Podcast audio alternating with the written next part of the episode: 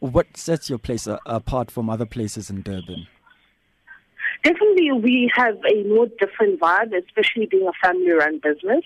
Um, we are your more deep house venue. We definitely include like the suburban way of doing things, but at the same time, in terms of standards.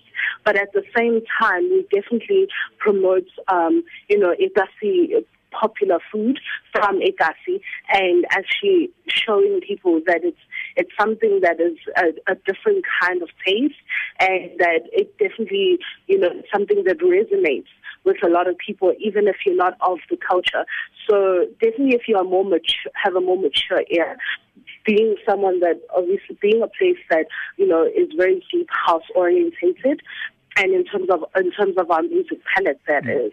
So even in terms of our design, it is very vintage. Our interior decor is very vintage and very you know, modernized as well. So it's a combination of the two. It's like contemporary vintage, basically. And even in terms of the colors that we that we've incorporated here, they're very Africanized, you know, but still sticking to, you know, our image that we are trying to establish as Artizen Lounge. So we definitely are very different. Um, I think the only thing that may similarize us with other venues as well is the the way we, we obviously incorporate our traditional foods.